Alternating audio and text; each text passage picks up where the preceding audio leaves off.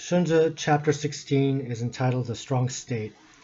And this is the last time we have a chapter that talks about the overall direction and overall foundation of the whole government. After this point, we have some more typically philosophical questions like uh, the discourse on heaven. You know, are there gods that you could appeal to? Are there omens that one can read? Um, or other questions like um, why is music important? Why is ritual important? Uh, is human nature good or bad? Those are questions that come later.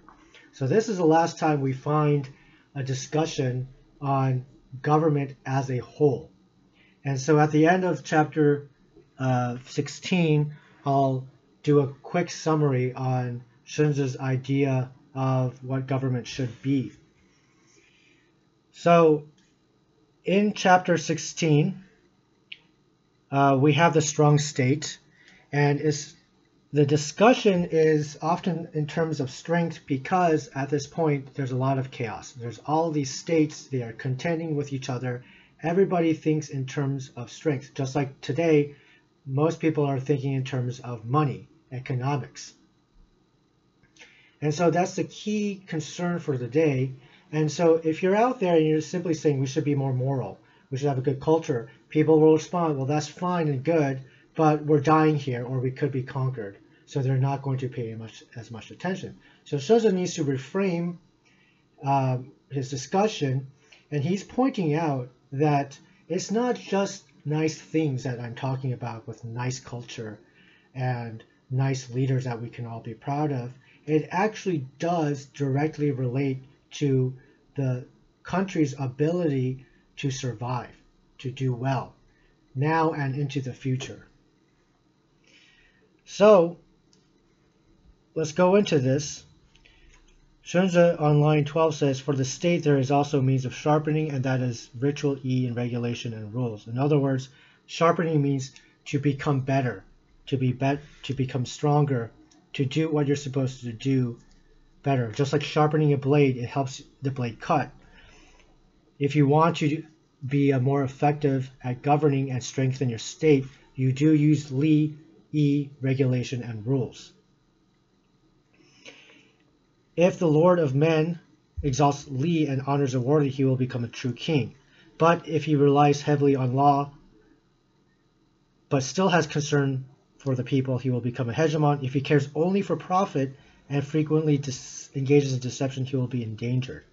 If he is scheming, debauched, and unpredictable and dangerous, dangerous he will perish. Okay, this is a very important framework here. You can think about any country and how well they're going to do, starting with the daily lives of the common people, based on these four parts of the spectrum. No country today exalts Li, ritual, and honors the worthy. They don't work on the culture. And to the extent where you have certain countries, the leadership is working on the culture, it's not for the benefit of the people, it's, it's just to grab more power for the current leaders.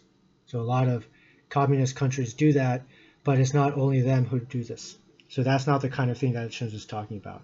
Ritual uh, and honor the worthy has to do with morality, uh, kind of morality and order that will help the daily lives of the common people inside their homes outside their homes, at the workplace, in their neighborhoods, within their families. Uh, now, we do have countries that rely heavily in law out of a concern for people, but it's a very materialistic concern. So we do have some hegemons, but the hegemons today are starting to slip into the next worst kind of government, which is that which cares only for profit and frequently engages in deception. So, if the discourse is mostly about economics and not about, well, what do we do about the fact that people are afraid to have children? What do we do about the fact that people are not getting married? If the discourse has to do with how do we make sure that there are enough employment, how do we make sure that these two jobs everybody has pays enough? If that's the discussion we're having, we're slipping into the endangered state, not the hegemonic one, but the endangered state. And I would say that that is actually where uh, the United States is falling into. If he is scheming, debauched, and unpredictable and dangerous, he will perish. This is a perishing state. That's the fourth one. And states that are uh, small and uh, not very stable can be described often like this. So this is one in which the end is soon to come. Within that generation, uh, one can predict that this state will probably end. So the rulers are scheming, debauched, unpredictable, and dangerous. This is not a good situation to be. Even the appearance of being unpredictable and dangerous is ultimately not good. And that's why you have so many dictators that they have this reputation for being unpredictable, and their own people believe that uh, this is the case. And when this happens to their own people, then this kind of person will be easily overthrown in their lifetime. So the next part here is this three kinds of power to inspire awe. This is also very important in terms of understanding the overall framework.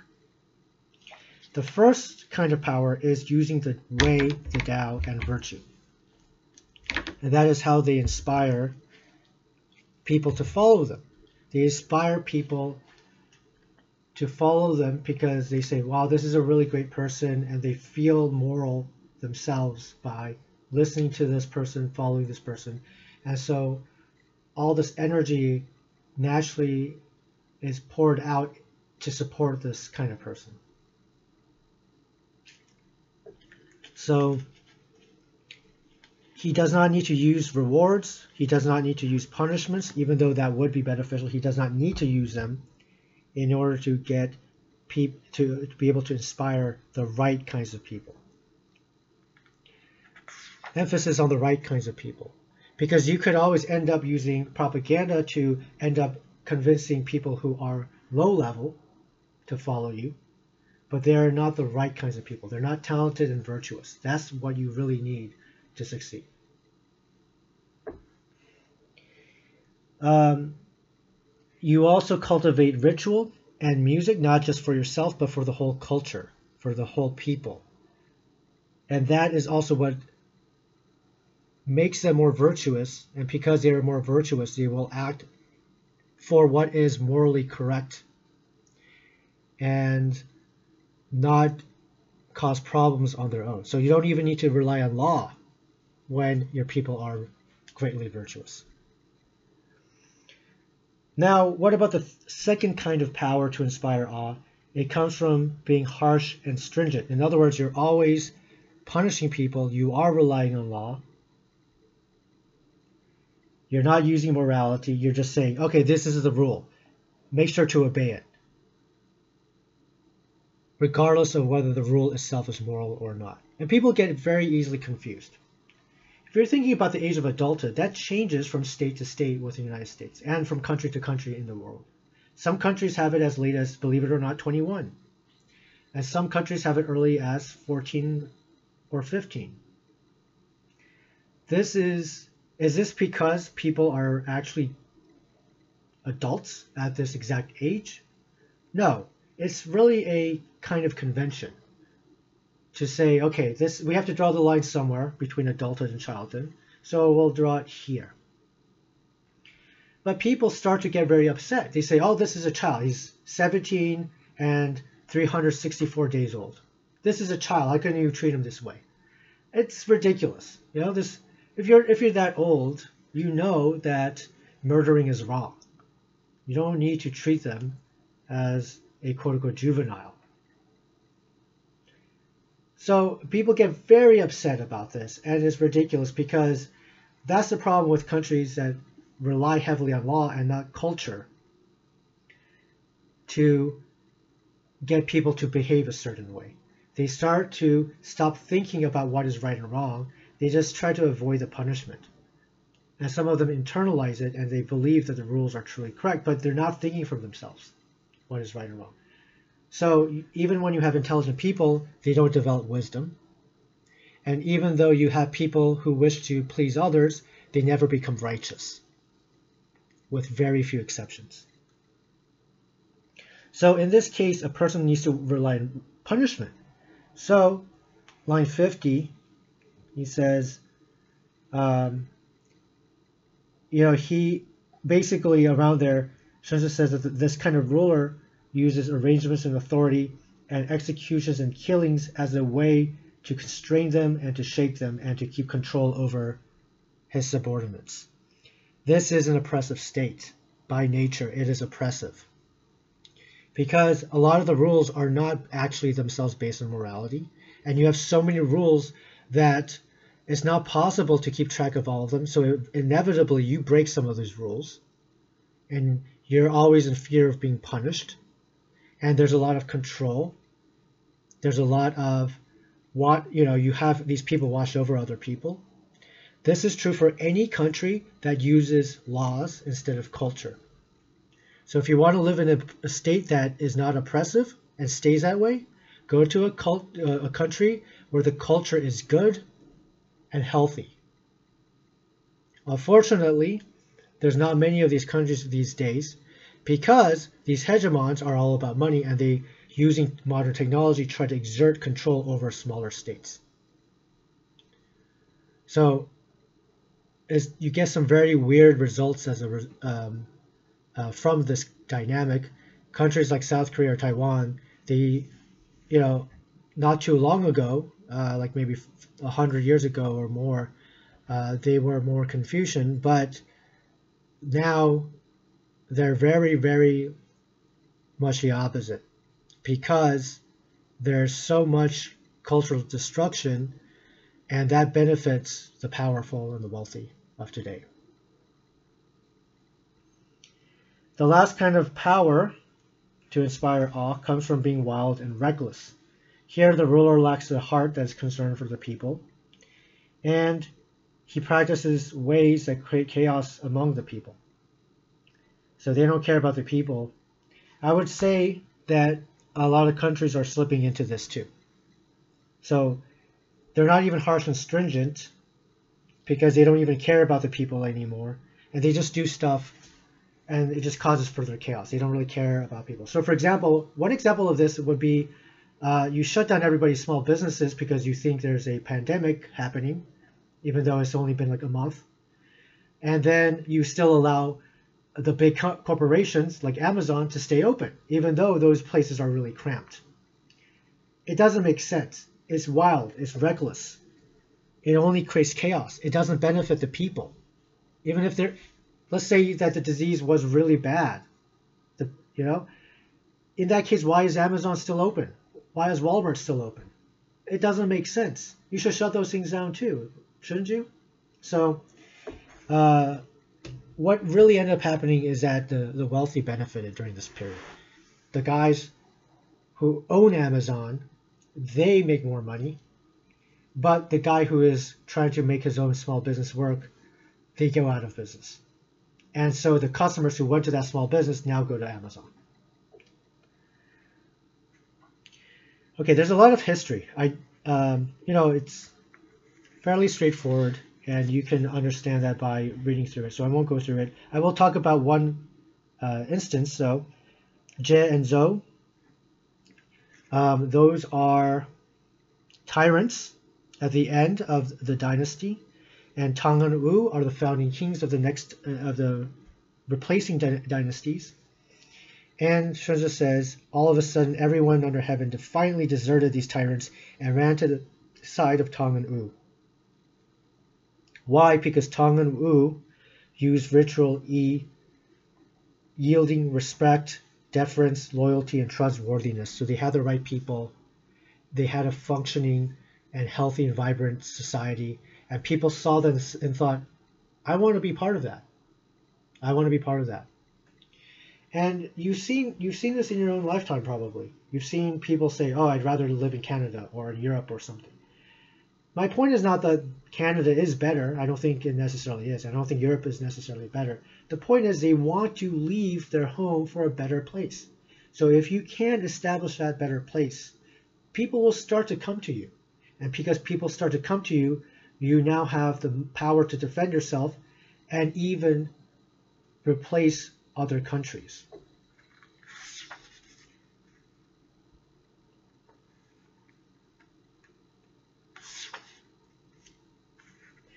Qin is discussed.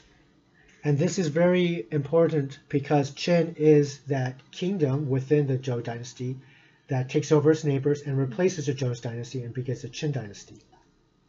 Right? Qin dynasty doesn't last for too long. Most historians mark this as about 15 years. Now, it is true, to be fair, that a lot uh, had happened that is kind of um, bad fortune. On the other hand, a lot of that bad fortune could have been withstood had they had a better structure of government, had they not been simply hegemons using rewards and punishments, but had cultivated the right people and inspired genuine loyalty from those right people, they could have survived a lot longer than 15 years, which is basically two generations of emperors. It also doesn't help that the emperor who founded it was pretty haughty and arrogant and declared himself to be much greater than the Zhou kings and the former kings because simply he amassed more land. Uh, by the way, China today is much, much bigger than any dynasty in the past. Uh, I think I, be- I do believe that there is an upper limit to how much land and people one can rightly govern and properly govern. Once you get beyond a certain landmass, like China is today, it doesn't really work anymore. Once you get beyond a certain population, it probably doesn't work uh, either. So you can think that same way of, say, uh, maybe America or India, any of these places that have a lot of land and a lot of different people within that, multiple ethnicities, it's very difficult to have a cohesive culture and to understand all these different people. So uh, that's uh, you know going back to Qin has a great amount of land that's unprecedented so far in history, although it's not even as much as today's China. Uh, this is another kind of uh, interesting thing. What does China mean? This is it kind of sounds a little weird to ask that question, but let me put it this way. Throughout the history of that geographic area, there has been a Chinese written language that is common, but on the other hand, well, Korea and Vietnam and Japan and other countries have also used written Chinese because it's not a phonetic language. So you can preserve these ideas and statements down in um, and not be, know how to pronounce these words. Okay. Number two, how to pronounce Chinese has also changed throughout these many thousands of years. Number three, the geographic boundaries are very different. I mean, cer- certain places are always the same, but the exact outer areas keep changing from dynasty to dynasty. Uh, four, four, um, there's not a real good continuity. It's not like there's one Chinese dynasty. It's not like there's the Qin, which gets replaced by the Tang, which gets replaced by the Song. In between, oftentimes there are these fragments of different civilizations. You know, so it's it's like as um, it's maybe similar to how everybody claims to be the next Roman Empire. And so that's why the Nazis call themselves the Third Reign, the Third Reich. Um, and then, you know, Tsarist Russia is also thinking themselves as another, you know, continuation of the Roman Empire. Um, people want to have this kind of golden idea, uh, so idea of this golden age that they want to revive. And so that's kind of what happens. That's one way of looking at the situation. So they all want to claim to be the country that has the Son of Heaven. The Son of Heaven is the most virtuous leader in the world. And so that's, of course, a very prestigious position to claim. And so that's what kind of gives rise to this appearance of one continuous Chinese culture. But uh, that and Confucianism. But by the time you get to today's China, that's not really anything like the past. It covers a to- huge amount of territory. It does use the Ch- it doesn't even use the traditional Chinese written language. It uses simplified. The governing is different. It's not Confucian at all. Um, the the descendants of these dynasties are governed by today's China. That's true. Uh, but if you look at the culture, it's basically unrecognizable. If you look at Chinese tourists, you kind of see a certain behavior that is really incompatible with what we find in Confucianism. And so, uh, you know, when you hear China, don't think that it's this kind of completely preserved state from beginning to end. It's certainly not the case. Let's look at Qin here and what Xunzi says about Qin. Its power makes okay, its power to inspire all rattles all within the four seas, and its strength threatens the central states. The central states is another way to say China, which um, the original one is uh, means the middle states or the central states. Okay, so um, because uh, a dynasty back in the Zhou and so forth is not really this hugely centralized government. It's uh, a lot more loosely governed. So the central states are all threatened by Qin. Nevertheless, Xunzi says, its worries and troubles are innumerable. Full of apprehension, it constantly fears that all under heaven will unite and combine to roll over it. So this is a very similar case to the global hegemons today. They're always afraid that the world will unite against them to attack them. And they are afraid of that because they are not righteous countries that are internally stable. People avoid coming to, for example, the United States, which should otherwise be a very popular tourist uh, attraction. They, they hesitate because if you come here, there's this sort of security, and there's this violence after you get past that uh, crime, and everybody across the world knows this, that, and so they don't want to come. And these two things are tied together: the internal crime and the security, because the reality is that internally, domestically, this is not a happy and loyal people. It's not a happy and loyal society. So, from within, the government does not trust its own people. And then, furthermore, because, as discussed before, because of the ravenous and wasteful way of using up resources. What's within the bound borders is not even enough. So a country as naturally as wealthy as the United States isn't satisfied with what's in here because it's wasteful and furthermore the people are very greedy as a whole. So what happens is now the United States goes to other countries. They go across the Pacific Ocean, across the Atlantic Ocean, in order to get some of other countries' resources. And through this coercion and deception, it creates a lot of enemies abroad. So you've got people who are untrustworthy inside, and that's the fault of the government. And then you've also got people who are antagonized abroad, and that's the situation that is can be described in a similar way in which Xunzi describes Qin. That they're full of its worries and troubles are innumerable. It's full of apprehension, and it constantly fears that everybody in the world, within the country and out from out, uh, outside the country, will unite to combine and roll over it. So, that being the case, how do you fix it? What can be done about this? Xunzi says, let it curtail the use of awe-inspiring power and return to good form.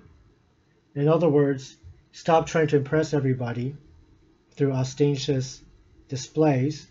That would be things like parades that show off power or building, you know, really big structures or even weapons, ships, etc. Stop doing that kind of thing and return to good form. In other words, you have a good governing structure, you have good culture. Accordingly, let it employ junzi who are upright, have integrity, possess trustworthiness, and perfect themselves. In other words, you have virtuous and wise leaders. You don't just get random people who struggle to answer the question, what is a man and what is a woman, and let them become one of the top judges in the whole country. And then you let this bring order to all under heaven. Why? Because you're setting a role model not just for your own people in this way by having yourself and your leaders overall being virtuous. Not only do they set an uh, example for the common people everywhere and they naturally stop being criminal, they become peaceful and quiet and compliant.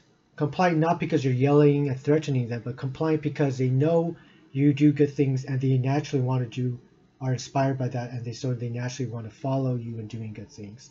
Loving their family being good to their neighbors being courteous in public being responsible looking out for not only their own children but other children uh, if they're playing in the streets and so forth. If you can accomplish this then your own country becomes a role model to the rest of the world and that is what happens after the qin dynasty after the Qin dynasty, the country that claims to have the Son of Heaven, they don't go out invading other people trying to take over more and more. They don't do this. They're not like the Roman Empire from much of its uh, history from going from the Italian peninsula to taking over every land that touches the Mediterranean. They don't do that.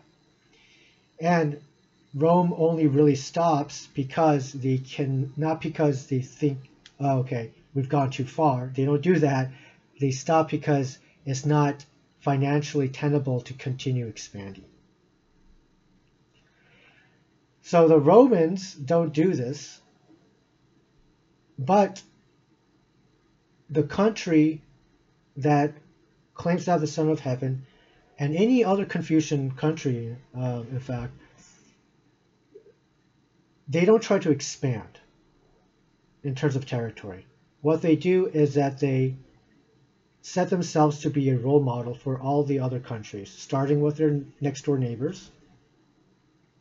But even when we talk about the Ming Dynasty, and you have um, this uh, eunuch Zheng, and he has this fleet of ships, and he's going all across the world, even to Africa, they're going there and they're actually giving out gifts. They're not taking over territories. They're not enslaving the local population.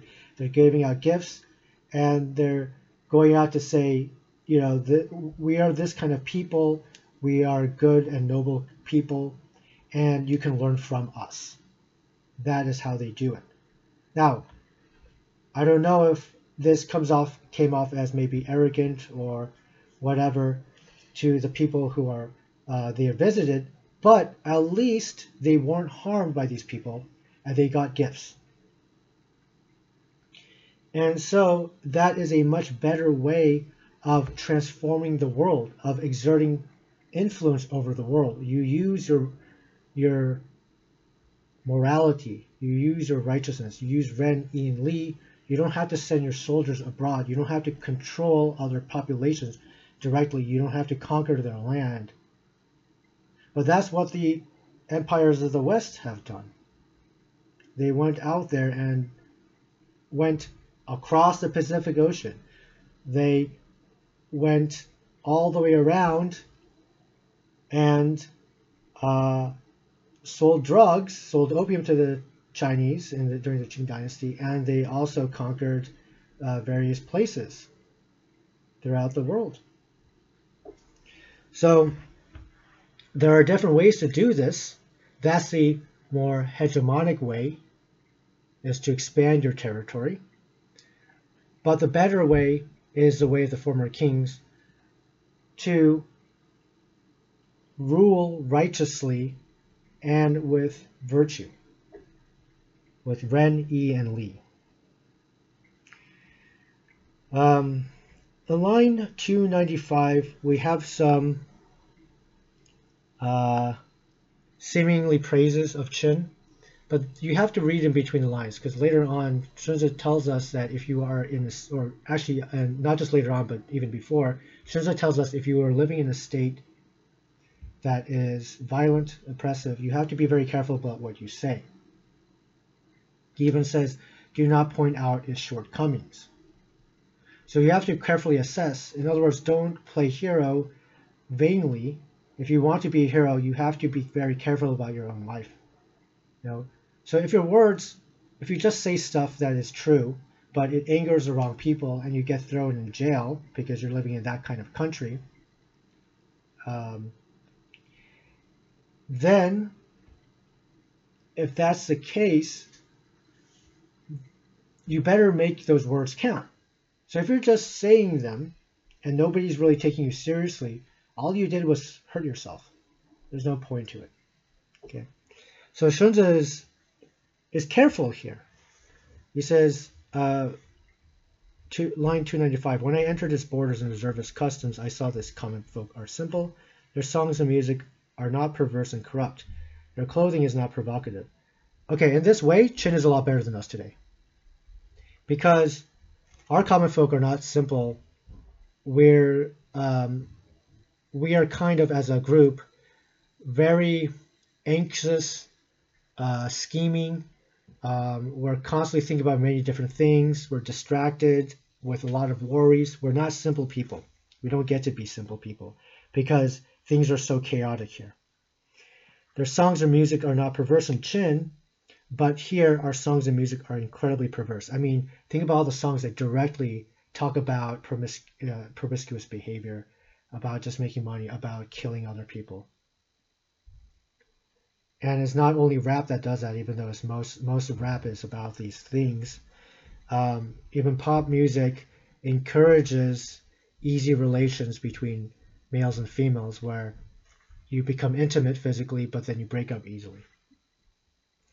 Um, certainly, they didn't have television shows back then and movies, but we do now, and those are perverse, corrupt, and they encourage lustfulness, violence, and greed as well. Clothing, our clothing is extremely provocative. You have all these men, they go around topless, that's provocative.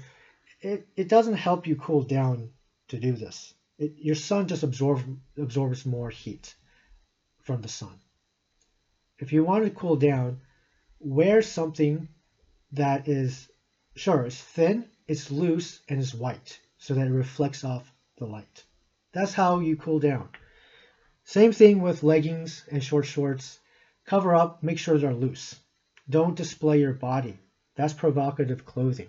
It entices people, it makes people think about what's underneath, it makes people know how you actually look, even though your skin color isn't being shown. You know what figure you have, and that's what leggings do if you wear them as pants. They greatly fear those in charge and comply with them. That's what you see. So the way that people today um, are, though, is that one, if they do have fear for anybody, it's those who are in charge. But even today, people don't comply with those in charge. They act very rebellious and sometimes this ends up in further violence.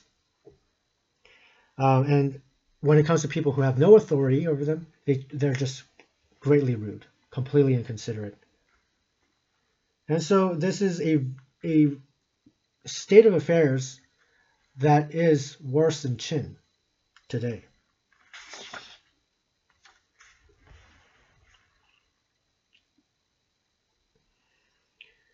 Some advice about the true for the true king comes up in the last couple of pages.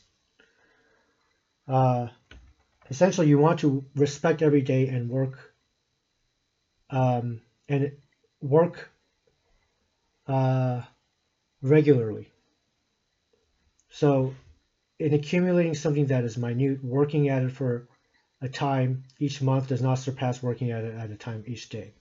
So you're always on a daily basis working at something. And eventually you'll accumulate something great.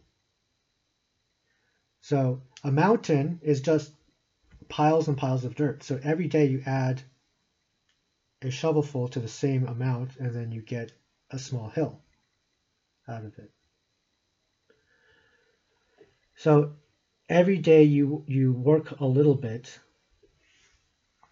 Now remember Tzu says that the true king, the way he works is he builds his virtue and his judgment of other people's character. He does not go into a lot of detail. And he's not planning battles, he's not hearing court cases, etc. Um, and so he's also not patching up oversights. Uh, that's, a, again, detailed work. There's this interesting line 355. When it comes to money, assets, goods, and treasures, great magnitudes are what's important. In other words, if you have if you're talking about money, you should have a lot of money, not just a little bit, right? If you value money. If you have goods, you should have a lot of goods. But he says, when it comes to government, through education and having accomplishments and fame, it is the opposite of this. Those who are able to accumulate what is minute will quickly have success. The odes say virtue is light as a hair, but among the common people, few are able to take it up. In other words, minute meaning light, subtle, not really tangible, not obvious. So, accumulating this uh, means to transform yourself. So, if you are a virtuous person from afar, from first impression, you don't look that much different. You still have two legs, two arms, eyes, and everybody knows how to say polite things when they have to, or at least most people do. Most people should. Um, although today things are getting worse. It looks you look like simply another person. But the difference between you and another person who isn't virtuous is great, it's immense. So that's what is meant here. Virtue is light as a hair, but among the common people, few are able to take it up. It's a very subtle difference. Uh, and if you wish for it, you can have it. All right. Um, line 362. In general, the reason why vile people arise, why are there vile people in the world, is that those in the position of superiors do not honor E and do not respect E. So in other words, the superiors set the tone. Superiors are teachers to their subordinates. That's line 370. So the superior, superior position and the subordinate, this happens in anything, is who the leader is of that relation. So father is a superior to the son. Doesn't mean he gets to boss him around. Okay.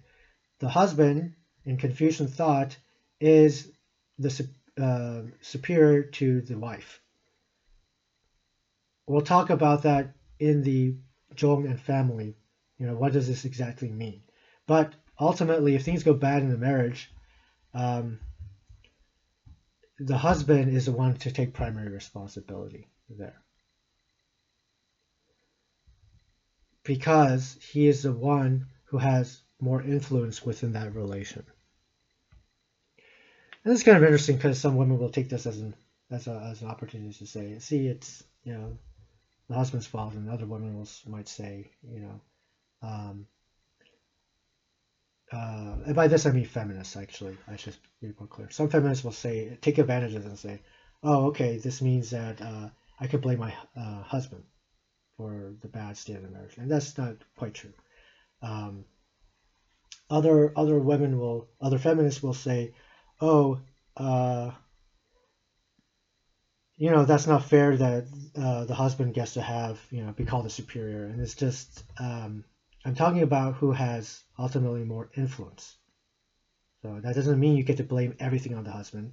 And it also doesn't mean that the husband necessarily um, is your personal dictator or something within that family. Right. So if you're interested in this, Zhong and family is where you want to, what you want to, uh, where you want to go and what you want to listen to. Um, okay, so the way that subordinates harmon- harmonize with their superiors is comparable to the way that an echo responds to one's sound or the way that a shadow resembles one's form. In other words, it follows very closely to it. So it's a good analogy there. Superiors really have great influence. And so if the people overall are bad, you have to blame the governing.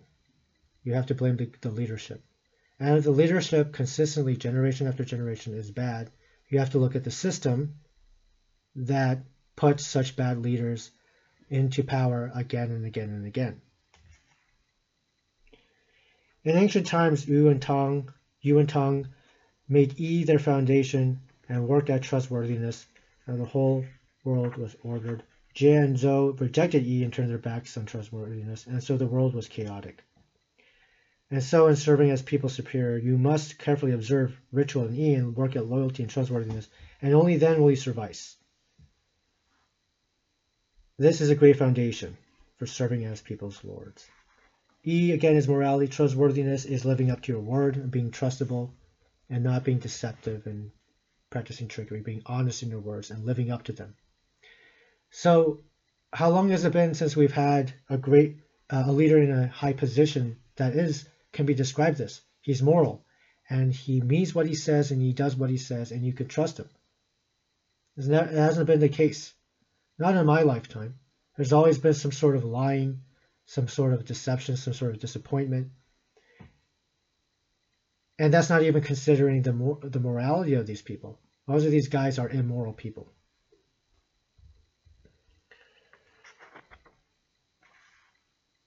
The last words for this chapter is uh, is talking about priority. So he says, you know, if your hall is not cleared, then the weeds in the countryside are not expected to be removed.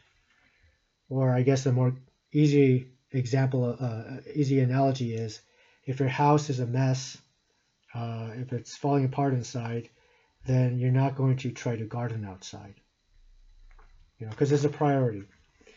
Uh, the last, very last sentence says, "It is because when it comes to the urgency of distressful events, there are some things that take priority over others." So what does that mean? This is a good way to start talking about Xunzi's overall ideal of government.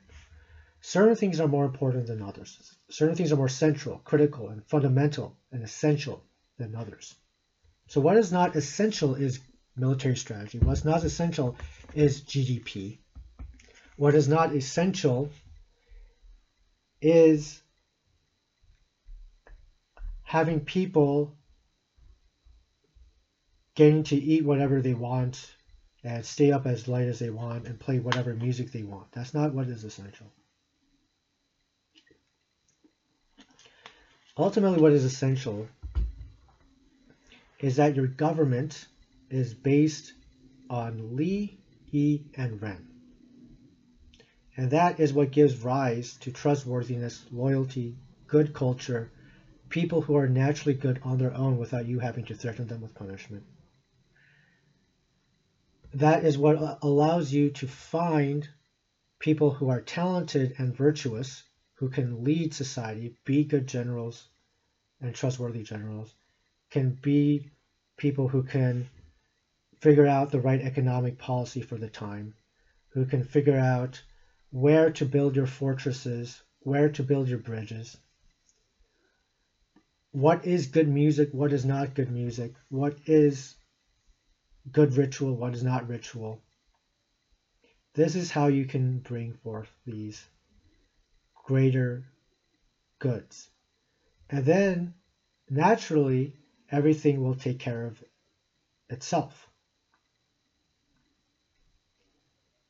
So the superiors set a role model for everybody underneath them And you can establish this through position, where they have actual power, and that's given to those with ability. You could do this through rank and award. Award is different from reward. Reward is something like money. Award would be giving somebody a title like sir. Um, the British they do this kind of a incorrect way. Uh, you know, so for example, um, Sir Sean Connery or Sir Patrick Stewart. These these guys are just actors. They're very good actors and enjoy their work immensely. But this is not the kind of uh, person you should give rank to, according to Xunzi, because they have ability. So you might be able to put them in charge of uh, a performance academy for the arts, for theater. Sure, right? That makes sense. But you, you're not supposed to give them knighthood because that's based on the person's virtue. Now, Sean Connery, an exemplary person, should we all model ourselves after Sean Connery and Patrick Stewart and Ian McKellen? I, probably not. You know, I'm not saying that they are, um, you know, bad people to be around, unpleasant to be around. I'm not saying that. But what I mean by um, virtuous is that these must be people who can be role models for everybody to follow.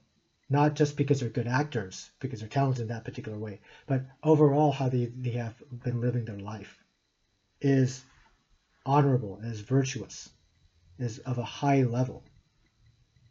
Someone who is saintly, you know, just in the way that people look up to the saints as a personal role model. You know, we're saying with by giving them rank and award that we're placing them aside from the rest of society and saying this is a role model human being. We want to remember them throughout history.